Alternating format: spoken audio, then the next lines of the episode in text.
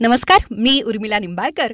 Storytel कट्ट्याच्या पॉडकास्टमध्ये आणि नवीन शनिवार नवीन एपिसोड घेऊन आणि नवीन एक्साइटमेंटमध्ये मी तुमच्या सगळ्यांचं मनापासून स्वागत करते. नेहमीप्रमाणे मी एक्सायटेड आहे. तुम्हाला कळलंच असेल माझ्या आवाजावरून आणि खुश आहे कारण की तुम्हाला तसे गेस्ट मिळावे लागतात पॉडकास्टमध्ये किंवा तुम्ही नाही का म्हणजे जास्त खुश होता. महिला दिन आहे आठ मार्चला. खरं तर एका दिवशी साजरा करण्याचं हे कामच नाही आहे कारण की आयुष्यभर प्रत्येक दिवस हा महिलेचा सन्मान करण्यासाठीच असतो. पण या एका दिवसाच्या निमित्तानं तिचा सन्मान करण्याची जरा एक आठवण आपल्याला असायला हवी म्हणून हा दिवस. मला असं वाटलं की पॉडकास्ट घेणारी नाही का म्हणजे मुलगी आहे. आणि तुम्ही सगळे श्रोतूवर्ग आहात ते पण माझे मस्त मित्रमैत्रिणी जाणकार आणि कमाल लोक आहात. तर तुम्हाला सगळ्यांना तुमच्या आयुष्यामध्ये तुमची आई बहीण मैत्रीण गर्लफ्रेंड बायको सगळ्या तुमच्या आजूबाजूची जी सगळी नाती आहेत त्यांच्याबरोबर तुम्हाला ती नाती तुम्हाला जपायची असतीलच ती तुम्हाला तुम्हाला रिस्पेक्टफुली त्यांचा सन्मान करायचा असेलच आणि तुम्ही करतच असाल. पण तरीसुद्धा आपल्या या पॉडकास्टच्या कट्ट्याच्या निमित्तानं आपल्या गप्पांमधून कुणीतरी अशी व्यक्ती मी तुम्हाला इंट्रोड्यूस करून देणार होते की जी आणखी कमाले आणि तुम्हाला आणखी एक कुणीतरी आयडल किंवा रिस्पेक्ट करण्यासाठी एक मस्त महिला मिळेल. म्हणून त्यांचं वय काय फार जास्त नाही आहे पण माझ्यापेक्षा त्या मोठ्या आहेत त्यामुळे मी त्यांना अहो म्हणते. त्यांचं कार्य कमाले म्हणजे कसं असतं माहिती आहे का? कधी कधी आपल्याला असं वाटत असतं की हा गेस्ट आपल्या नाही का म्हणजे पॉडकास्टवरती यावा पण आपल्याला उलटच होतं असं एक बारीक कॉम्प्लेक्सच यायला लागतं की आपण काय केलं यार आयुष्यात? म्हणजे इतकं काय काय केलं आहे तर म्हणजे त्या लेखिका आहेत. आता बाय द वे एका श्वासात झालं. म्हणायचं तर माझं शंकर महादेवांसारखं मला एका श्वासात हे सगळं म्हणता नाही येणार पण मी प्रयत्न करते. मला फक्त चार पाच गोष्टी सांगता येतील कारण ते पाठांतराच्या पलीकडे गेले त्यांचं कार्य. एक म्हणजे त्या लेखिका आहेत दुसरं म्हणजे त्या सामाजिक कार्यकर्ता आहेत तिसरं म्हणजे त्यांनी एक म्हणजे त्यांचा धडा वगैरे सिलेक्ट होतो. नाही का म्हणजे असं साधं काम नाही आहे शाळेमध्ये वगैरे त्यांचा धडा वगैरे सिलेक्ट होतो. त्यानंतर त्या काउन्सिलर आहेत त्या उत्तम काउन्सिलर आहेत. प्लस त्यांनी पुस्तकांची मुखपृष्ठ वगैरे नाही का केलेली आहेत.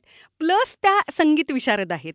काय राहिलेलं नाही आहे उरलेलं त्या सांगतीलच की अगं ह्या लिस्टमधून तुझं हे सटकलं म्हणून आणि तुला आणि एक मला जरा न्यूनगंड द्यायचा आहे तर मी त्यांना कॉम्प्लेक्स मला मिळावा म्हणून मी त्यांना बोलवलेलं आहे. आणि मला त्यांचा बायोडेटाच वाचताना असं झालं की ओ my god what am I doing with my life म्हणूनच मी आज त्यांच्याशी त्यांना गप्पा मारण्यासाठी आपल्या कट्ट्यावरती बोललेलं आहे. वेलकम दीपा देशमुख. मला मनापासून तुमचं स्वागत करायचं आहे आणि थँक्यू तुम्ही वेळ काढलात आणि आमच्या कट्ट्यावरती आलात. तुम्ही आमच्या सगळ्या लिस्नर्सना हॅलो म्हणू शकता. हॅलो एव्हरीबडी आणि उर्मिला माझ्या महाराष्ट्रातले किंवा त्याच्या बाहेर जी मुलं मुलंच म्हणते मी तुझ्यासारखीच आहेत सगळी ती मला दीपा डीप्स काय वाटेल ते म्हणतात. आणि मला असं वाटतं की आपल्याला आहो जाहो असो का अरे रे असो त्यांनी काही फरक पडत नाही. जी जवळीक आहे ती महत्वाची. त्यामुळे तूही मला तुला जे आवडेल त्या नावाने हाक मारू शकते मग मी तुम्हाला ताई म्हणते छान कारण अशी एक ताई असते प्रत्येकाच्या आयुष्यामध्ये जिच्यासारखं सिक्रेटली आपल्याला व्हायचं असतं. बरोबर. तर तसं करूयात आपण. येस तर मी आता ऍक्च्युली पॉडकास्टच्या आधी पण मी यांच्या गप्पा ऐकत होते. तर म्हणजे इतकं बोलण्याजोगं आणि इतकं करण्याजोगं आणि इतकं व्हरायटी म्हणजे नेहमी असं म्हटलं जातं की ॲक्टरनं वर्सटाईल असायला पाहिजे पाहिजे. म्हणजे फक्त एका पद्धतीच्या साच्याच्या रोलमध्ये कॅरेक्टरमध्ये किंवा भावनेमध्ये गंभीर स्वरूपाचे रोल्स असतील कॉमेडी असेल किंवा एखादं माध्यमसुद्धा असेल मालिका म्हणजे मालिका नाटक म्हणजे नाटक किंवा अँकरिंग या कशामध्येच न अडकता थोडंसं वर्सेटाईल व्हायला पाहिजे. तुम्ही वर्सेटिलिटीची व्याख्याच बदलून टाकली. म्हणजे इतकं वर्सेटाईल कोण असतं म्हणजे? मला असं नाही वाटत. मला असं वाटतं जे दिसेल ते आपल्याला आलं पाहिजे. हा माझा स्वभाव आहे. त्याच्यामुळे अगदी लहानपणी म्हणजे मी आमच्या माझे वडील सरकारी अधिकारी होते. त्यामुळे मग जो पिऊन होता किंवा काम करणारा. त्याच्याबरोबर लहान असल्यामुळे तो मलाही घेऊन जायचा बरोबर. मग एखाद्या टेलरकडे गेलो की मला वाटायचं बापरे काय मस्त माणूस ह्या आपल्याला आलं पाहिजे याच्यासारखं शिवता. आणि मग त्याच्या पिशवीतल्या चिंध्या मागून घे. खुर्चीत बसून पाय नाही पुरायचा पण उभं राहून मशीन कशी मारायची शिक आणि मग मी मला वाटतं मी सातवीत असल्यापासून माझे कपडे शिवायला लागले. आजही माझे सगळे कपडे मी स्वतः शिवते रेडीमेड सोडलं तर. फॅशन डिझायनिंग झालेलं अगदी किंवा सुतार काम करणारा असेल तर तो कसं काम करतोय हे लहानपणापासून हो. बघायची सवय लागली. त्यामुळे आता पण मला घरात काही हवं असेल तर ते इंटिरियर डेकोरेटरची मला गरज नाही पडत. मी सांगते मला इथे हे हवंय असं हवंय आणि टेबल करताना तू हे मध्ये नको फळी टाकू तू साईडने घे म्हणजे मधली जागा जागा उपयोगात येईल असं डोकं चालवायला लागतं. किंवा इव्हन पुस्तकं लिहिते तरी सुद्धा प्रकाशकांबरोबर जे टेक्निकल गोष्टी असतात त्या मला फार आवडतात. म्हणजे फॉन्ट कसा हवाय तो डिसेंटच हवाय. अगदी अगदी. म्हणजे जेवढा कंटेंट चांगला तेवढा तो दिसायला किंवा प्रेझेंटेशन पण त्याचं खूप छान पाहिजे. त्यामुळे कव्हरपासून लेआउटपासून सगळ्या गोष्टींमध्ये माझी लुडबुड चालू असते आणि शेवटी ते सगळं छान होण्यासाठीच असतं. त्यामुळे मला वाटतं प्रत्येक गोष्ट संगीत असेल कला असेल साहित्य असेल टेक्निकल गोष्टी असतील हे सगळं जेवढं आपल्याला कळत जाईल तेवढं आपण डिपेंडंट कमी होतो इतरांवर. म्हणजे एक चक्रा मारा रे साडीला फॉल पिको कर. कशाला? हो. घरात पंधरा मिनिटात लावून होतो ना? कशासाठी चक्रा मारायची? तर त्यामुळे मला स्वतःला ही सगळी कामं आवडतात आणि मला माझा वेळ नाही जात त्यात. कारण एखादं गाणं ऐकत असतो किंवा आपण गात असतो तेवढ्या वेळात तर तो फॉल लावून होतो. ब्लाऊज पंधरा मिनिटात शिवून होतं. बरोबर बरोबर. मला असं वाटतं सगळं यावं या गुणामुळेच या तुमच्या स्वभावाच्या गुणामुळे जे अंगीभूतच आहे काही त्याचं असं काही वेगळं काही करावंच लागलं नाही आय थिंक या मूळ स्वभावामुळेच एवढ्या सगळ्या गोष्टी तुम्हाला अचीव करता आल्या हो. की तुम्ही ते शिकण्याच्या ह्यानं आणि गमतीच्या ह्यानं आपण एन्जॉय करूयात. चला वेळ वाचूयात एन्जॉय करूयात शिकूयात. काहीतरी कमाल शिकायला मिळेल आणि काहीतरी एक्सपेरिमेंट्स करता येतील म्हणून सगळ्या तुम्ही जसं आत्ता म्हणाल की डिझायनिंग फॅक्टर्स घरातल्या इंटिरियरपासून सगळंच करण्याचे. हे मला तुम्ही आता बरं झालं मेन्शन केलं कारण तोच माझा पहिला प्रश्न होता की मला असं वाटतं की इतकं छान वर्सटाईल म्हणजे वेगवेगळ्या क्षेत्रांमध्ये वेगवेगळ्या पद्धतीची संपूर्ण कामं करण्याचं कुठेतरी ना मला असं वाटतं ना की लहानपणी आपल्या सुरू होतं कुठेतरी की आणि ते बाळाचे पाय पाळण्यात हो. दिसतातच. म्हणजे किडे जर एखाद्याचे दिसतच आय एम शुअर की माझा आगाऊपणा आणि किडे लहानपणी त्यांना कळलेले. त्यांना माहिती होतं की हे हे काहीतरी विचित्र प्रकरण होणार आहे जन्माला येणारे. तर तसं तुमचे लहानपणी असं कुठे जाणवलं का तुमच्या आई वडिलांना किंवा त्यांनी कधी किस्से सांगितलेत का? की हिला हिला इतक्या सगळ्या विषयांमध्ये रस असतो. त्यांना जाणवलं नसेल कारण मी खूप अबोल होते मी बोलायचे नाही फार. आणि मला असं वाटायचं माझ्या मनातलं इतरांनी ओळखलं पाहिजे. खरं तर असं कसं होईल ना? पण मला तेव्हा वाटायचं तसं. आणि ते नाही त्यांना ओळखू आलं की मला खूप राग यायचा. म्हणजे आई तर म्हणायची घुमी आहे हट्टी आहे कार्टी बोलत नाही वगैरे असं. आणि मग मला समजा रस्त्याने आई बरोबर जाताना काही हवं असेल तर मी त्या दुकानात बघायची. आणि दुकान मागे जात आहे आता पण मला आई ती वस्तू घेऊन देत नाहीये म्हणून मला राग यायचा. आणि मग वाईटही वाटायचं. आणि मी काय करायची? तर रस्त्यावर गडबडा लोळायला लागायची. आणि मग आई म्हणायची कार्टे तुला याच्यापुढे मी कुठेही घेऊन पण जिनियस मालिका पुढे जेव्हा लिहिली तेव्हा रामानुजनच्या बाबतीत कुठलं साम्य आपल्या दोघांमध्ये आहे हे मला कळालं आणि मी फारच खुश झाले. म्हणजे गणित हा माझा शत्रू विषय होता. पण रामानुजन पण असाच लहानपणी करायचा. तो रस्त्यावर मनासारखा झाला नाही की गडबडा लोळायचा. म्हटलं बाबा काय साम्य आहे आपल्या दोघांना हे मोठं झाल्यानंतरही कैलं तर चालतं का पण म्हणजे? मला करायला हरकत नाही गोष्टी कंप्लीट होतात नाही तसं मी करते. म्हणजे आता मला पिक्चर संपल्यावर रडायला येत असतं. मी रडतच बाहेर पडते. किंवा मला एखादं गाणं आठवलं तर टू व्हीलरवर फास्ट मुलाच्या मागे बसून चाललोय तेव्हा जोरजोरात गाणी गात असते. तो म्हणतो ममा लोक बघतायत. म्हटलं बघू दे ना मला आनंद मिळतोय मी ते करणार. क्या बात. त्याच्यामुळे मोठं झाल्यावर आपल्याला जे आवडतं ते करायला काहीच हरकत अगदी अगदी. खूपच छान. पण मला असं वाटतं इतक्या मोकळेपणानं जगणारी खूप कमी माणसं असतात. अर्ध्याहून जास्त आयुष्य लोक काय म्हणतील याच्यातच जातं लोकांचं. अर्ध कुठचं? संपूर्ण खरं तर. मला दीपाताई हा प्रश्न विचारायचा होता की लिहायला कधीपासून सुरुवात केली? कारण की या सगळ्याच्या मागे खूप छान लिहिता येतंय. तर मला असं खूप वाटतं की तुम्ही तुम्ही ॲक्वायर जरी केलं ना काही स्किल्स म्हणजे पुढे जाऊन काही शिकलात किंवा थोडंसं स्व स्वतःला उमेदवारी करून इंटर्नशिप करून शिकण्याचा जरी प्रयत्न केला तरीसुद्धा मला असं वाटतं की रायटर आहे ना रायटर हा थोडा बारीक जन्माला पण यावा लागतो. बिकॉज ते व्यक्त करणं ना खूप इम्पॉर्टंट असतं. लहानपणीच असं नाही कॉलेजमध्ये किंवा पुढे जाऊन. तर असं काही झालंय की असं काही नाही अचानक तुम्ही लिहायला सुरुवात केली? कुठल्याही कलेच्या बाबतीत किंवा असं वाटतं ना ही दैवी देणगी आहे किंवा उपजत आहे तर म्हणजे तो समज माझा होता पण आता तो राहिलेला नाहीये कारण तुमचे प्रयत्न सातत्य आणि चिकाटी ही तुम्हाला त्या गोष्टीपर्यंत घेऊन जाते. आणि मी मगाशी म्हंटल तसं मी कमी बोलायची. त्यामुळे काय व्हायचं? मनातलं सगळं कळत कसं नाही यांना. आणि मग डायरीची सवय लागली. वडिलांना खूप डायऱ्या भेट मिळायच्या. आणि त्या सगळ्यांवर माझा जन्मसिद्ध हक्क अधिकार असायचा.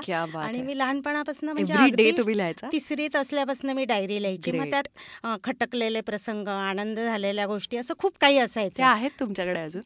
काही आहेत काही काळाबरोबर गेल्या. कारण मी इतकी फिरली आहे की माझं त्या सीतेच्या दागिन्यांसारखं एक एक गोष्टी प्रवासात गळत गेलेलं तर ते करत असताना लिखाणाची एक सवय लागली.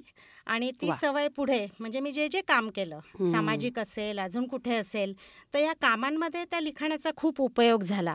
म्हणजे नोंद करायचं काय लिहायचं एक्झॅक्टली नाही मी सगळे प्रसंग डायरीत लिहायची पण जेव्हा ऑफिसमध्ये रिपोर्टिंग करायचं तर त्यावेळेस मला ती वृक्ष औपचारिक भाषाच आवडायची नाही. मग ते रिपोर्टिंग सुद्धा मी छानपैकी फोटोग्राफ्स टाकणं संवाद टाकणं एखादी छान कवितेच्या लाईन्स टाकणं असं करून म्हणजे ते वाचावं वाटलं पाहिजे समोरच्या तर ते आपोआप होत गेलं आणि मग नंतर लिखाणाची सुरुवात जी झाली तर ती मनोविकास प्रकाशनाने मला विचारलं की किशोरवयीन मुलांसाठी आपण एक मालिका तयार करूया. आणि मग मी म्हंटल की आपण जी होऊन गेलीत लोक ती नको. आत्ता लोकांना आदर्श म्हणून दाखवता येतील अशी लोक निवडूयात. म्हणजे तुम्हीच निवडा. कारण त्या मालिकेची सुरुवातच माझ्यापासून झाली. तुमचे आमचे सुपर हिरो कारण आधी सुपर हिरो ठरलं म्हणलं नको ते आपल्यातले वाटले पाहिजेत.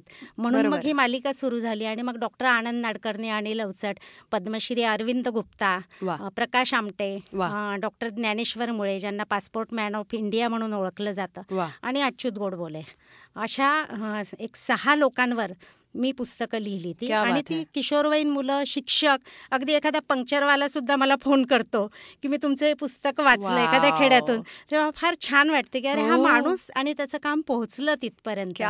किती छान काम तुम्ही केलं पोहोचवण्याचं. अगदी अगदी. म्हणजे माझा तो सामाजिक कामामुळे पिंडच तयार झालाय की मला प्रेरणा देणारं किंवा असं चांगलं काही असेल तर ते टिपून पोहोचवायला. म्हणजे चांगला चित्रपट असेल चांगलं संगीत असेल एखाद्याची चांगली गोष्ट असेल म्हणजे तू जे जे काय करतेस. बरोबर. मला ते अजून चार जणांना सांगायला आवडतं. सो स्वीट सो गुड ते लिखाणात व्यक्त होत गेलं. बरोबर. पण मग हा गुण कधी कळला स्वतःतला? की जसं लिखाणाचं कुठेतरी त्या डायरी पासून कुठेतरी सुरुवात झाली अबोल असल्यामुळे. कुठेतरी तशी हा गुण कधी दिसला तुम्हाला? की आपल्याला ना जरा लोकांचं भलं करायला आवडतंय. आपल्याला जरा सामाजिक कार्याची आवड आहे. याचा शोध कधी लागला? मुद्दाम म्हणून सामाजिक काम असं नाही होत. म्हणजे मला तो पिंड असावा लागतो कदाचित. कारण माझ्या घरचं वातावरण काही असं नव्हतं.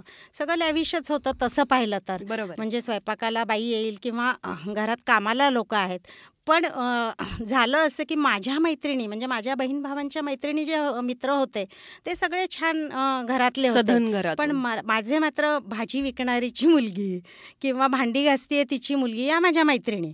आणि मला असं वाटायचं की किती कष्ट करून ते आई शिकवतीये मुलीला. आणि ते माझे मित्र मैत्रिणी होते. त्यांना आमच्या घरात फार काही महत्त्व नव्हतं. हे अगदी तिसरी चौथीत असल्यापासून. मला असं वाटतं मी या घरातल्या काम करणाऱ्यांबरोबर जास्त वावरले ना त्यामुळे त्यामुळे त्यांचं जीवन मला जास्त समजलं आणि आपण पण म्हणजे फरक का असावा माणसात? ते आणि आपण सारखेच आहोत. फक्त त्यांना शिक्षण कमी झालंय त्यांना हे काम करावं लागतंय म्हणून फक्त आपल्यात फरक आहे. बाकी काहीच फरक नाहीये. त्यामुळे ते गुण तिथूनच असे भिनत गेलेले असावे.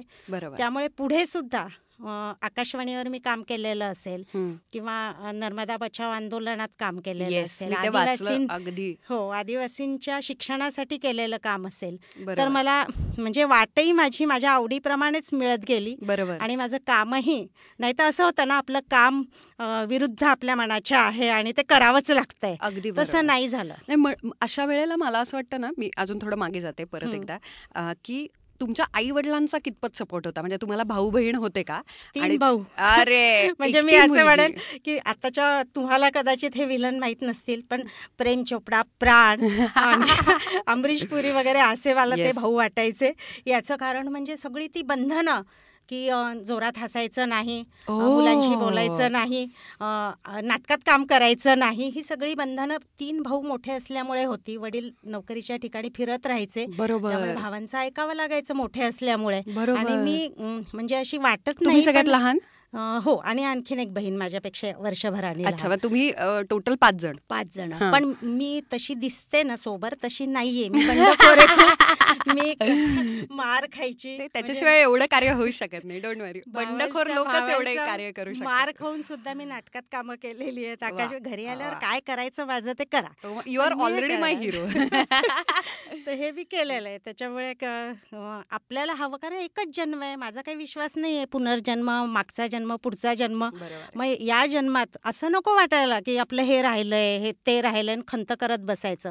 आणि वर्तमानात जगायला पाहिजे आपण. ते भूतकाळ चघळायला नको भविष्याच्या फार चिंता नको करायला. जो क्षण आहे जो हे आहे तो अगदी छान जगूयात. फारच छान फारच छान. पण मग मग तुम्ही जसं आता सांगत होतात की घरून बंधनं होती. हो. पण बंडखोरी करून सगळ्या गोष्टी करायला सुरुवात केली म्हणजे जे आवडतं ते करायचं. मग संगीत शिकायला वगैरे? नाही त्याला आईचं प्रोत्साहन होतं कारण आईला खूप आवडायचं शिकायला पण तिची इच्छा जसं आपल्या मुलांकडनं आई वडील पूर्ण करून घेतात. आमच्या समोरच औरंगाबादला नाथराव नेरळकर हे गायक राहायचे आणि नात्यातच आमच्या उत्तमराव पंडित उत्तमराव अग्निहोत्रे होते. तर त्याच्यामुळे या दोघांकडेही माझं शास्त्रीय संगीताचं शिक्षण झालं. आणि तुमचं संपूर्ण शिक्षण औरंगाबादमध्ये झालंय हो हो हो. औरंगाबादलाच झालंय. माझा जन्मही औरंगाबादचा आहे पण वडिलांच्या बदल्यानिमित्त विदर्भ इकडे तिकडे दोन दोन तीन तीन वर्ष फिरत राहिले. पण बेस औरंगाबादचा. आणि तेव्हा मी शिकताना मला असं काही डोक्यात नव्हतं यात करिअर करावं किंवा हे आपण शिकतोय म्हणजे फार मोठं काहीतरी करतोय. आईने पाठवलंय म्हणून जायचं फक्त. पण अवडंबर नाहीये ना. नाही पण त्याचा हो, त्याचा उपयोग मात्र सामाजिक कामामधल्या चळवळींची गाणी गाणं किंवा असं कुठली कला येत असली की ती आपलं आयुष्य फार सुंदर करून टाक येस कारण मी वाचलं तुम्ही दिग्दर्शन पण केलेलं आहे. म्हणजे मला असं झालं की का बसलोय आपण या पॉडकास्टला इतपत काम केलेलं आहे तुम्ही. नाही पण म्हणजे हे संगीत नाटक आणि पुन्हा एकदा दिग्दर्शन. तुम्ही जसं म्हणालात की कदाचित मग तुम्ही सामाजिक याच्यामध्ये काही पथनाट्य किंवा असं काही तुम्ही कॉलेजमध्ये असताना कॉलेज कुठे होतं? औरंगाबादला देवगिरी कॉलेज. आणि तिथे मला विचारलं गेलं ना. कारण मुली त्यावेळेस घरातनं परमिशन मिळायची नाही नाटकात कामच करायचे नाही. मी तर घरी गेल्यावर काय होईल ते बघू. असं म्हणून मी हो म्हटलं होतं. आणि मग ते नाटकात मला अगदी जब्बार पटेलांकडनं वगैरे ऍक्टिंगचे प्राइजेस मिळालेली आहेत. पण ते करताना मजा यायची खूप. म्हणजे एक वेगळं जग असतं ना ते. अरे आणि त्याची नशा आहे अगदी अगदी. आणि ते करताना पुढे मग तो काळ बराच पुढे गेल्यानंतर शिल्पकार म्हणून एक औरंगाबादला संस्था होती ज्यांना राष्ट्रपतीकडनं पुरस्कार मिळालाय सूर्यकांत सराफ म्हणून आदर्श शिक्षक होते. तर त्यांची ती ते नाटकं वगैरे बसवायचे वगैरे. एक दिवस वगैरे हो. तर ते मला म्हणाले ते सगळ्यांना असं त्यांच्या वयाने लहान त्यांच्यापेक्षा कोणी असलं तरी काकू म्हणायचे. मला तेव्हा ते दीपा काकू म्हणायचे. दीपा काकू तुम्ही एखादं नाटक बसवा मुलांसाठी. आणि ते नाटक बसवायचं म्हणजे मी सगळी नाटकं शोधली तर मला ती वर्तमान काळाशी लागू पडणारी दिसेनात. मग मी इतकी वैतागले दिवसभर तो असा गठ्ठा जमा करून शेवटी म्हटलं आपणच लिहूयात. आणि मग मी लिहायला सुरुवात केली. आणि झालं ते. त्यांना दाखवलं ते म्हणाले आता बसवा तुम्हीच. तोपर्यंत मला दिग्दर्शन वगैरे म्हणजे सांगता येतं मला दुसऱ्यांच्या चुका. पण असं आपण कधी बसवलं नव्हतं. ते बालनाट्य मी पहिल्यांदा बसवलं. मग ते पहिलं फिक्शन आहे तुमचं हो हो. आणि ते बसवल्यानंतर पहिल्यांदाच लिहिलं ते नाटकच लिहिलं तुम्ही? नाही नाही. त्याच्या आधी गोष्टी भरपूर लिहिलं होतं. मग पहिलं फिक्शन कधी लिहिलं कॉलेजमध्ये मला वाटतं आपण सगळेच कवी किंवा लेखक असतो. तेव्हा अकरावी पासून लिहिले पण असतो. सध्या सगळे फेसबुकवरती हो. कवी आणि लेखक आहेत. ते नाटक मग तिथल्या संत एकनाथ रंगमंदिर औरंगाबादचं प्रसिद्ध. तिथे तिकीट लावून वगैरे ते सादर झालं. भरपूर गर्दी वगैरे. नाटकातले दिग्गज होते. त्यांनी व्यासपीठावर येऊन कौतुक केलं वगैरे. म्हणजे वा वा वा काय छान पण I think this is original कारण आपण बऱ्याचदा असं होतं की जे मला असं वाटतं कोणत्याही कलेची निर्मिती आहे ना काही मला तर रिलेट नाही होत आहे. This is not something which is new or relatable or young आणि आता मलाच काहीतरी क्रिएट करायचं आहे. याच्यामधून जी तयार झालेली स्क्रिप्ट आहे ती किती आजची आणि तुमच्याकडून विद्यार्थिनींची अशी मिळून ती तयार झालेली आहे ना? कारण बऱ्याचदा असं होतं. आता हे नवीन पण नाही आहे पुरुषोत्तम आणि इतक्या मोठ्या मोठ्या करंडक स्पर्धांना सुद्धा बाहेरून दिग्दर्शक येतो आणि नाटक बसवतो आणि मग त्या स्पर्धा जिंकल्या जातात कॉलेजकडून. आणि मुळात त्या सगळ्या स्पर्धा सुरूच झाल्या यासाठी की तुमच्यातून लेखक घडावा तुमच्यातून स्क्रिप्ट याव्या तुमच्या तुमच्यातून दिग्दर्शक यावा आणि कलाकार घडावेत. पण हे सगळं उलटच होऊन त्या बक्षिसाला महत्त्व आणि त्या स्पर्धेला महत्त्व आल्यामुळे बाहेरून पेड डिरेक्टर्स यायला मजा नाही त्याच्यात. काहीच कारण याचा जो उपयोग होतो म्हणजे ही ठिणगी जी सूर्यकांत सराफांनी टाकली माझ्यात त्याचा उपयोग मला आदिवासी भागात त्यांची नाटकं बसवताना झाली त्यांनाही म्हणजे आणि त्या सगळ्या कार्यकर्त्यांना घेऊन त्यावेळेस ते आदिवासी नृत्य वगैरे मध्ये मध्ये पेरता आले त्यांची भाषा घेता आली आणि ती मजा अजून वेगळी होती. त्याच्यामुळे मला वाटतं जे जे वेचत जातो त्याचा कुठेच म्हणजे काय उपयोग झाला मी हे शिकून असं कधीच कधीच नाही. ते होत राहतं. आणि मग म्हणजे लिखाणाबद्दल बोलायचं असेल तर लिखाणाबद्दलही मी हे सांगेन की स्वतंत्र लिहिली पुस्तकं आणि मग नंतर एक दिवस अच्युत गोडबोले म्हणाले की माझ्याबरोबर लिहिशील का? म्हटलं हो माझ्यासाठी ती आनंदाची कॉलेज संपल्यानंतर? नाही नाही. ते आदिवासी भागात मी काम करत होते त्यानंतरचं. आणि माझी सहा पुस्तकं प्रसिद्ध झाली होती त्यानंतरचं. म्हटलं हो. आणि मग आम्ही कॅनव्हास हे चित्रशिल्पकलेवरचं सहाशे तीस पाणी पुस्तक लिहिलं. म्हणजे रंगीत चित्र पण येतात. आणि तोपर्यंत मला व्हॅनगॉग आणि पिकासोच माहीत होते. बाकी कोणी माहीत नव्हतं. म्हणजे रेम्ब्रा कोण तुलूस लॉत्रेक कोण रोद्या कोण काही माहिती नव्हतं. आणि सगळी पुस्तकं इंग्रजीतली होती. माझं शिक्षण मराठी मीडियममधनं झालेलं. हो. दीडशे पुस्तकं वाचावी लागली. पण ती खूप मजा आहे. म्हणजे आता इंग्रजी काय मराठी काय काय फरकच नाही पडत.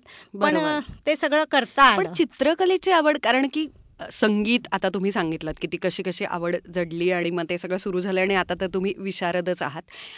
पण आणि नाटक आणि आता आपण बघितलं लेखनाचं पण. पुढे आपण त्याच्याविषयी बोलूच पण मध्येच तुम्ही वाणिज्य केलेलं आहे. चित्रकला कशी सुरू झाली? आहे कुठून आली चित्रकला चित्रकला शाळेत आपल्याला असतं ना तास असतो आणि ते सूर्य दोन तीन डोंगर व्ही आकाराचे नदी आणि अशी एक नागमोडी वळण आणि चार आकाराचे पक्षी उडतात एवढंच चित्र येत होतं पण मग सगळ्यांना एवढंच येतं. बाय मला अजूनही तेवढंच येतं. मी आता तुम्हाला काढून दाखवू शकते. बरोबर. पण पुढे हे कॅनव्हास लिहिताना अच्युत गोडबोले म्हणाले मला पाश्चात्य संस्कृतीतला सगळ्या गोष्टी एकत्र आणायच्यात. आणि त्याच्यावर हे पुस्तक लिहायचंय. तर मी म्हटलं पण मला माझं इंग्रजी फार चांगलं नाही आहे इंग्रजी पुस्तकं मी कसं वाचणार आणि कसं काय लिहिणार? आणि मला खूप नाही कळत चित्रकलेतलं. ते म्हणाले की नाही तू जीव ओतलास त्यात की सगळं कळेल. आणि मग मी हो म्हटलं कारण मला नवीन चॅलेंजेस घ्यायला आवडतं. कारण त्यामुळे आपण नवीन गोष्टी शिकतो. आणि तुम्ही इतकं चॅलेंज घेतलं की डायरेक्ट तुम्ही पुस्तकांची मुखपृष्ठ केलीत? कारण का की आपण लिहित असताना आपल्या डोळ्यासमोर येतं ना की मला त्याच्यावर काय काय हवंय? आणि समोरच्याला म्हणजे लक्षात येत नसेल तर त्रास व्हायला लागतो.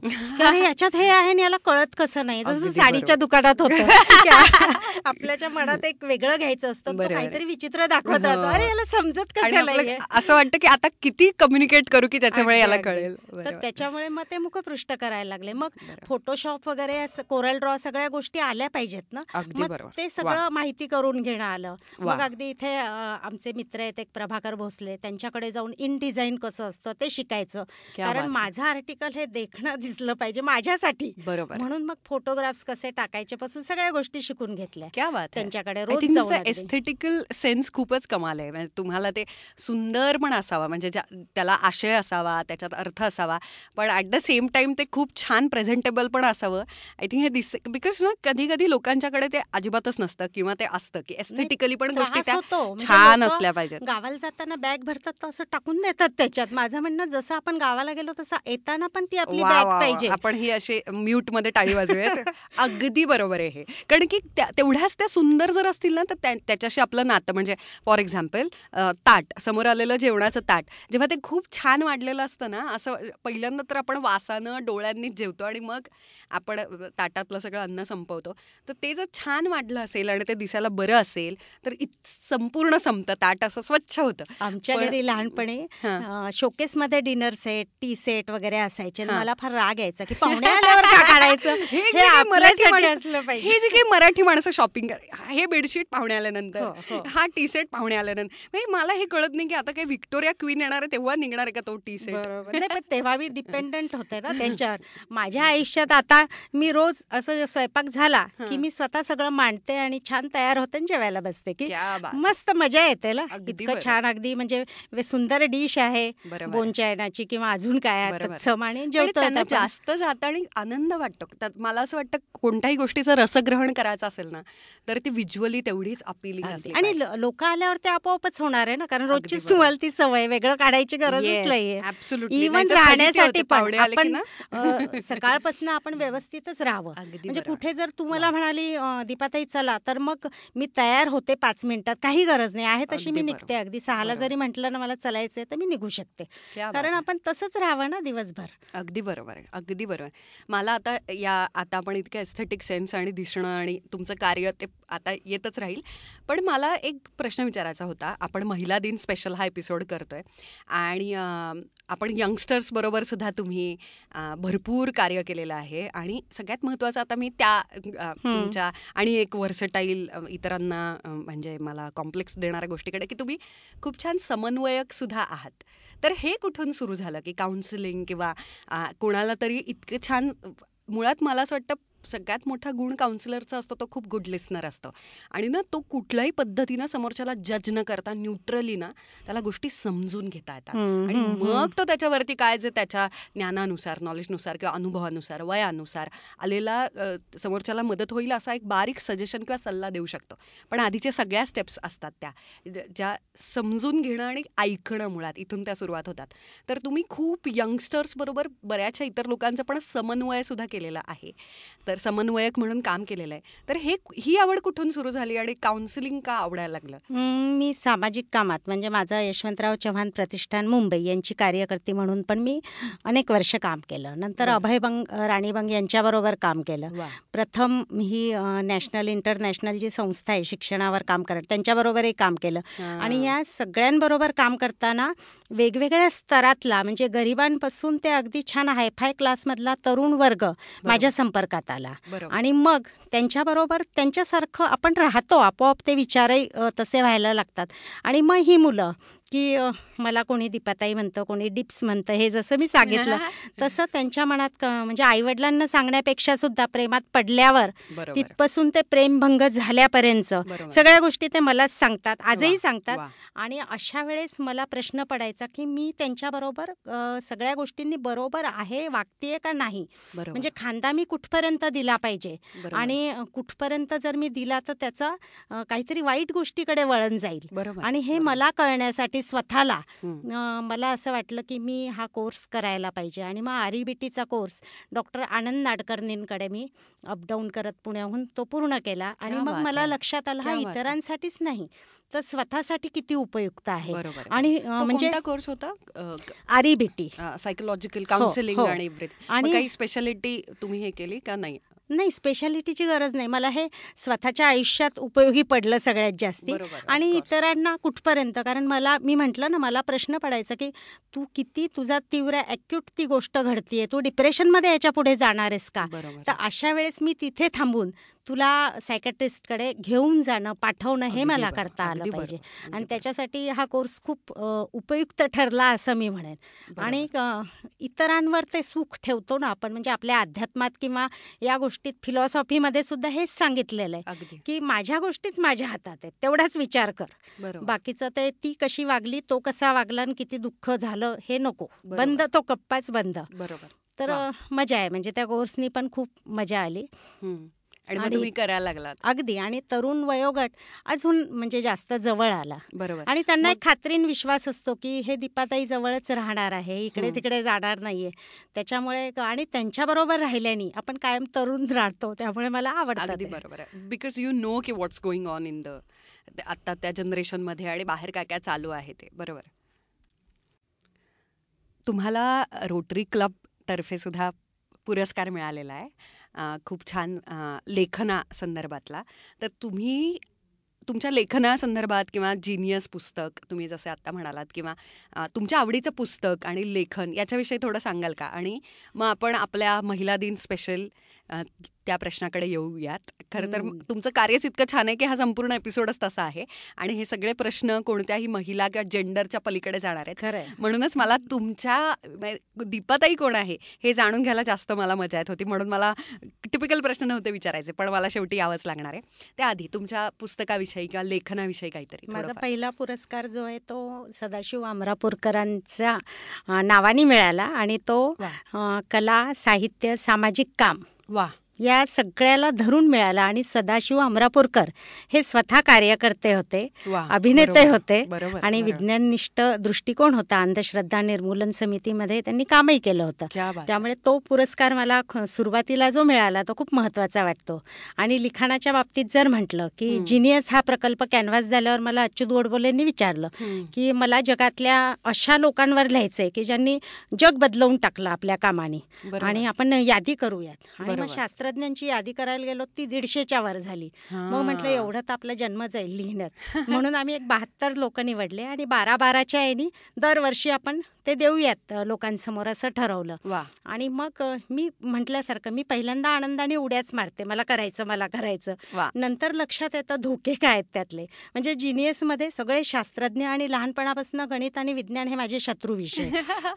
म्हणजे गणितामध्ये तर ते हौदाचं उदाहरण आठवतं का? म्हणजे तुम्हाला नसेल पण आम्हाला होतं ते की इतक्या तासात ते जर तोटी गळकी असेल आणि बादली खाली ठेवली तर भरायला किती वेळ लागेल? आणि मला ते काही करता सोडवता यायचं नाही. मला असं वाटायचं की अरे ते झाकण उघड हौदाचं ती बादली बुडव त्याच्यात पाणी काढून ठेव. मला गणित सांगू नका. हे दुरुस्त का नाही करत? अशी गणित कशाला टाकतात? ते समजा. समजा कशाला? काय ते थेट बोल ना. काय बोलायचं ते? किंवा नावं सुद्धा समजा एक्स अधिक वाय हो. तू रोहित राहुल नावं ठेव ना ते एक्स अन वाय किती कोरडन वृक्षण घाणेरड ते वगैरे तर हो. खूप लोकांचे आयुष्य बर्बाद झाली अगदी जिओग्राफी जिओमेट्री आणि भूमिती लक्षात आलं गणित आणि विज्ञान याच्यावरच आपल्या आयुष्याचा पाया बेतलेला असतो. त्यामुळे ते विषय टाळून आपण जगू नाही शकत. पण हे थोडं उशिरा कळतं आणि मग या शास्त्रज्ञांवर लिहायचं तर आपल्यालाही येत नाही. मग कसं लिहायचं? बरोबर. त्यावेळेस अच्युत गोडबोले म्हणाले शिक ना. म्हटलं पण आता झालं ना माझं शिक्षण. म्हणजे असं काही नसतं आत्ता शिक.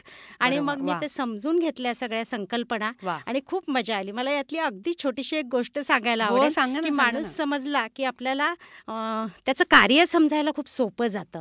आणि विशेषतः त्या माणसामधला मानवतावाद माणुसकी असेल तर तो माणूस अजून उंच किंवा उंचीवर पोहोचतो आपल्यासाठी पण आणि आपल्यालाही काहीतरी मिळतं. अगदी बरोबर. तसा लुई पाश्चर. लुई पाश्चर म्हटलं की तू काय सांगशील? कुठला शोध? तू म्हणशील पाश्चरायझेशन एवढं काय त्यात? किंवा पिसाळलेल्या कुत्र्यावर रेबीज नावाची लस शोधणारा कोण होता तर लुई पाश्चर. झालं संपलं. याच्या पलीकडे आपल्याला काय माहिती असते? काहीच नाही. पण हा लुई पाश्चर कॉलेजमध्ये असताना प्रेमात पडला होता हे माहीत नसतं आपल्याला. आणि प्रेमात पडला कोणाच्या पडावं? तर कॉलेजच्या प्राचार्यांच्याच मुलीच्या प्रेमात पडला. Oh तिला पत्र लिहिलं जे शाळेत पत्रलेखन शिकतो आपण त्याचा उपयोग त्यांनी तसा केला. आणि मेरी नाव होतं तिचं. तिला पत्र लिहिलं मैं तुमसे बहुत प्यार करता हूँ जी नाही सकता वगैरे वगैरे सगळं लिहिलं असणार. आणि मग तू माझ्याशी लग्न कर मी तुला सुखात ठेवेन. आठ दिवस झाले पत्राचं उत्तर नाही मग लक्षात आलं की ती पॉझिटिव्ह अप्रोच पहा. त्याला असं वाटलं की काय चुकलं आपलं? मग त्याच्या लक्षात आलं. त्या काळात मुलीच्या हातात कुठे निर्णय घेण्याचे हक्क होते? बरोबर. चुकलं आपलं. आपण तिच्या वडिलांना पत्र लिहायला हवं होतं. लव्ह लेटर तिच्या वडिलांना लिहिलं. दुसरं पत्र वडिलांना. मला तुमची मुलगी मेरी खूप आवडते. आणि मी तिच्याशिवाय राहू जगू शकत नाही. तुम्ही आमच्या लग्नाला परवानगी द्या. आणि थोड्या अति उत्साहात तुम्ही विचाराल तुम्हारे पास क्या आहे. तर माझ्याजवळ माझ्याकडे थोडी जमीन आणि घर आणि हे हे आहे. पण आता आणखीन उत्साह. पण हे सगळं मी माझ्या बहिणींना देऊन टाकणार आहे. आता पुन्हा वाट बघत बसला. आठ दिवस पत्राचं उत्तर नाही. मग लक्षात आलं अरेच्या काहीतरी चुकलं. पण पॉझिटिव्ह अप्रोच आपलं चुकलं हे की घरात हे कॉलेजमध्ये या प्राचार्यांचं चालत असेल. घरात तर बायकोच चालत असणार. म्हणजे आपण पत्र खरं भावी सासूबाईंना लिहायला oh तिसरं पत्र तरी आपल्या सासूला लिहिलं भावी सासूबाईला. हेच सगळं लिहिलं. पण आपल्या कामात सातत्य असेल ना तर आपण पहिल्या चुका दुरुस्त करतो.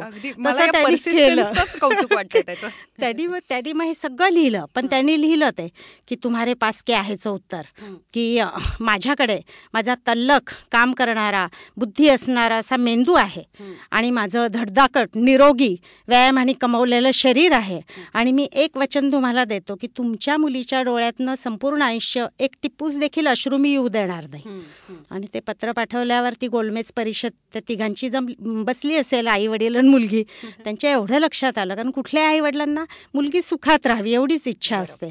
आणि मग त्यांनी मेरीचं लुई पाश्चर बरोबर लग्न लावून दिलं. आणि मग मेरी छानच म्हणजे खूप सपोर्टिव्ह होती. तिला कळायचं आपला नवरा किती मेहनत करतोय आणि मग ती सगळी मदत करायची. तो झोपल्यावर त्याच्या नोट्स लिहिणं त्याचं सगळं आवरणं वगैरे असं. आणि तिच्या वडिलांना मात्र वाटायचं की यांनी थापाथापी मारून लग्न केलं असेल पण माहिती नाही हा कसा ठेवतोय आपल्या मुलीला. ते अधूनमधून विचारायचे की तुला त्रास नाही ना तू सुखात आहेस ना? त्यावेळेस तिचा विश्वास काय होता? आणि पुढे म्हणजे खरं तर ती वडिलांना म्हणायची की तुम्हाला उद्याचा गॅलिलिओ किंवा न्यूटन बघायचा असेल तर थोडी वाट बघा. आणि त्यावेळेस नेपोलियन हा जगात पहिल्या क्रमांकावर होता लोकप्रियतेच्या बाबतीत. पण जेव्हा पुन्हा सर्वेक्षण झालं लुई पाश्चरनी फक्त एक नाही म्हणजे पिसाळलेल्या कुत्र्याच्या ह्याच्यावर रेबीजला शोधली नाही.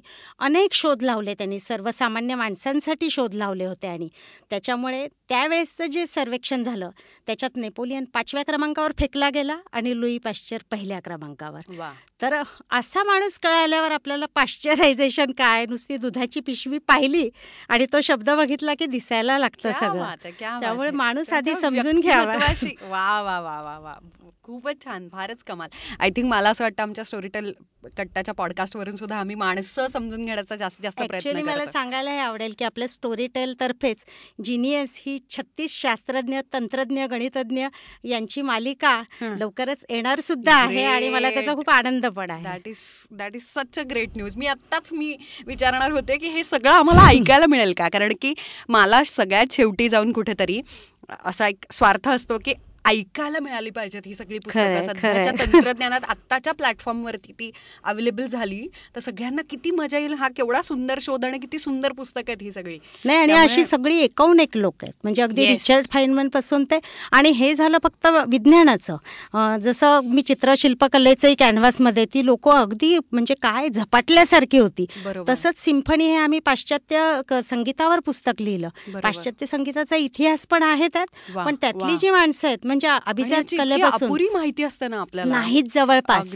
म्हणजे त्याच्यातला मोझाड जो आहे हो. त्याचं आयुष्य अगदी बघितलं की अरे सहा सात वर्षापासून हा माणूस आणि आपल्याला हे लहानपणी शिकलेलो असतो ट्विंकल ट्विंकल लिटल स्टार पण इन्व्हेन्शन आहे आणि किंवा छायामधलं गाणं ऐकलेलं असतं आपण इथं ना तू मुस्से न प्यार बढा पण हे गाणं मोझार्टच्या चाळीस नंबरच्या सिम्फनीवर कुठे माहीत असतं सगळ्यांना? त्यामुळे ती आयुष्य अगदी बिटल्स मायकल जॅक्सन पर्यंत. अगदी. त्यांचं आयुष्य समजणं आणि ते संगीत. आम्ही या पुस्तकात क्यू आर कोड पण दिलेले आहेत. त्यामुळे मोझार्ट म्हटलं आणि चाळीस नंबरची सिम्फनी म्हटलं की आपल्या स्मार्ट मोबाईलवरनं लगेच ते दिसतो व्हिडिओ ऐकायला येत. खूपच छान खूपच छान. हे सगळं म्हणून मला एक छान आवडतं की फक्त महिला नव्हे फक्त इतकं छान कार्य नव्हे तर सध्याच्या प्लॅटफॉर्म्सला सध्याच्या टेक्नॉलॉजीच्या बरोबर तुम्ही चालताय आणि आता ती सगळी पुस्तकं स्टोरी टेलवरती पण येत आहेत. हे इतकी अप्रतिम तुम्ही न्यूज दिलीत. खरं तर आपल्या आपल्याकडे नेहमीप्रमाणे खूप कमी वेळ असतं. त्यामुळे दीपाताई तुम्ही परत या. आपण लई कट्ट टाकू लई गप्पा मारू आपण. पण जाता जाता मला एक प्रश्न विचारायचा कारण तुम्ही जस्ट आपल्या पॉडकास्ट सुरू होण्याच्या आधी खूप छान एक मुद्दा मांडलात की महिला सन्मान आपल्याला स्त्री मुक्ती नव्हे तर स्त्री सन्मानाकडे कुठेतरी जायचंय. तर तो सन्मान तुमच्यामध्ये किंवा स्त्री स्वातंत्र्य तुमच्या मते म्हणजे काय नक्की? आणि तो खरा बदल आय नो की मी खूप मोठा प्रश्न विचार विचारते ऍक्च्युली प्रश्न हा मोठा नाहीच आहे. आणि स्वातंत्र्य असं हे मागून बिगून मिळत नसतं. आपल्याला इतिहासही माहिती आहे स्वातंत्र्याचा. छान मुद्दा आता तुम्ही बाहेर सांगितला म्हणजे मलाही तेच स्वातंत्र्य किंवा एम्पॉवरमेंट म्हणजे फक्त कपडे बदलणं नव्हे किंवा कुणीतरी आपल्याला काहीतरी आपल्या आवडीचे कपडे घालायची परमिशन देणं म्हणजे आपण एम्पॉवरमेंट आपल्यामध्ये झाली असं नाहीये ते. बाह्य रूपाने बदलण्यापेक्षा आतून बदलूया. म्हणजे मी विचार काय करते त्या विचाराप्रमाणे मी जगतीये का? माझं स्वातंत्र्य मला कोणी देण्याची गरज नाहीये. हा निर्णय मी घेऊ शकते का? भले चुकेल. मी पण माझ्या आयुष्यात चुकले असं नाहीये. दहा वेळा खड्ड्यात पडेन मी. पण त्या चुका मी पुन्हा नाही करणार ना. नवीन करेल कदाचित. पण हे करता आलं पाहिजे. म्हणजे अगदी छोटीशी गोष्ट सांगून मी संपवते की एक स्त्री असते आणि तिला असं वाटत असतं बस झालं आता मला असह्य झालं. माझ्या मैत्रिणी आहेत आशा साठे. त्या पण साहित्यिक आहेत. त्यांनी मला ही सांगितली होती. लोककथा आहे ही. आणि मग ती ठरवते की आता बस झालं नदीच्या त्या तीरावर मला जायचंय तिकडे गेले मी तर माझी या दुःखातनं सुटका होईल. आणि नुसता विचार करून उपयोग नाही आता आपण निघालं पाहिजे. मध्यरात्री घरातले सगळे झोपले की ती निघते आणि नदी काठी नाव असते त्याच्यात बसते आणि नाव वल्लवायला सुरुवात करते. पहाटे पहाटे जरा झुंजू व्हायला लागतं तिला वाटतं कुठपर्यंत पोहोचलो बघावं. जायच्या त्या ओढीमुळे ती थकलेली पण नसते. आणि ती बघते तर ती आहे तिथेच असते. याचं कारण त्या हो. नावेचा दोरच तिने सोडलेला नसतो. तर मला असं वाटतं प्रत्येक मुलीला तरुणीला कुठल्याही वयोगटातल्या स्त्रीला मी हे सांगेल की तो म्हणजे कृती ताणा तो दोर सोडा. याचा अर्थ तुम्ही सगळं संसार सगळ्या गोष्टी सोडून कुठे पडायचं नाहीये पण कृती करा. तर तुम्हाला खरं स्वातंत्र्य मिळू शकतं. ती बंडखोरी आहे ना ती थोडी कुठेतरी मला असं वाटतं की आपण त्याला शब्द देतोय बंडखोरी पण ना तो स्वतःचा निर्णय घ्यायची क्षमता आहे कुठेतरी. आणि ते थोडंसं झुगारून परिस्थिती थोडी बाजूला सारून येस मला हे करायचं आहे हे आपलं मतप्रदर्शन आहे. आणि ते कुठेतरी कमी पडतं असं मला वाटतं. तुम्ही जे सांगताय ना तसं लहानपणापासून तुम्ही तुमची मतं खूप स्पष्टपणे मांडत गेलं आणि तुम्हाला आवडतंय त्या त्या क्षेत्रामध्ये तसं तसं स्वतःला घडवत कार्य करत इतक्या थोडंसं बोट सोडून चालायला शिकलं पाहिजे आणि वाचन भरपूर पाहिजे. कारण त्या वाचना वाचताना आपल्याला जी माणसं भेटतात ती शिकवतात न कळत तुम्हाला आणि आयुष्यात आपल्याला वाचन बोट सोडून चालणं आपल्या आजूबाजूची परिस्थिती आणि अनेक वाटेत जी लोक भेटतात. चांगले पण अनुभव येतात वाईट पण येतात. वाईट अनुभवात नाही एवढंच शिकायचं की मी असं वागणार नाहीये. आणि चांगल्या अनुभवातनं हे शिकायचं की मला यातलं काय काय घेता येईल? मला वाटतं मला शेवट हे करताना मला आमच्या चळवळीतल्या दोन ओळी म्हणून दाखवायला आवडेल. नक्की नक्की. तुला त्याआधी त्याआधी मला त्या ओळी ऐकायच्याच आहेत. पण त्याआधी मला एक असा प्रश्न आहे की आता ना आपला पॉडकास्टचा श्रोतूवर्ग ना सगळे लिस्नर्स खूप सगळ्या मुली पण आहेत बरं का. कारण की आम्हाला इंस्टाग्राम आणि फेसबुकवरती स्टोरी टेलच्या भरपूर कमेंट्समध्ये मेसेजेसमध्ये मला सांगत असतात लोक की आम्हाला हा एपिसोड आवडला तो एपिसोड आणि त्यात खूप खूप मुली ऐकतायत आणि त्या व्हेरी यंग काही कॉलेजमध्ये आहेत काहींची जस्ट लग्न झाली आहेत किंवा न्यू मॉम्स आहेत त्या. बरोबर. आणि तर त्यांना तुमच्याकडून दीपा ताईचा एक सल्ला असा मला आणि मग आपण त्या ओळी. कोणतं पण एक गोष्ट की तुम्ही ऍक्च्युली सगळं संपूर्ण पॉडकास्ट ह्याचं एक इतकं कमाल सल्ला म्हणण्यापेक्षा इतकं कमाल शेअरिंग झालेलं आहे.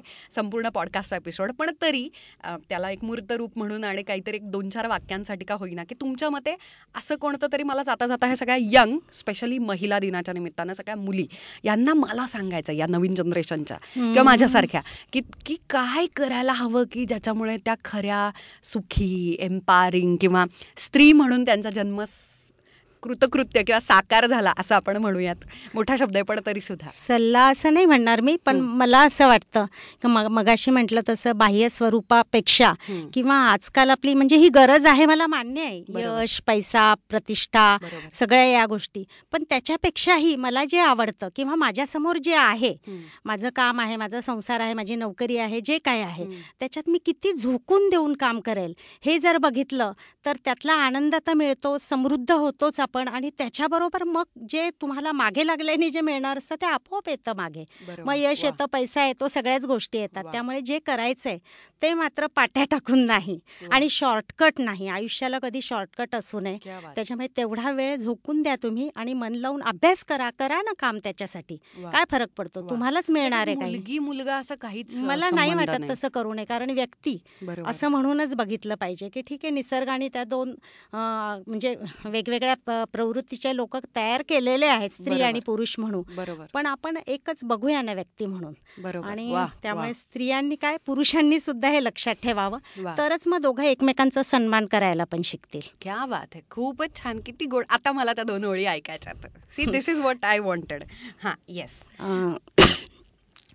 इसलिए राह संघर्ष की हम चुने, ज़िंदगी आंसुओं में नहाई न हो, शाम सहमी न हो, रात हो ना डरी, भोर की आँख फिर डबडबाई न हो, इसलिए इसलिए इसलिए इसलिए। वा क्या बात आहे थँक्यू थँक्यू दीपाताई. मला या इतक्या कमाल ओळीनंतर काही बोलायचं नाही आहे थँक्यू दीपाताई. तुम्ही आलात आमच्या स्टुडिओमध्ये आणि ऐकत रहा स्टोरीटेल पॉडकास्ट कट्टा. Thank you Urmila.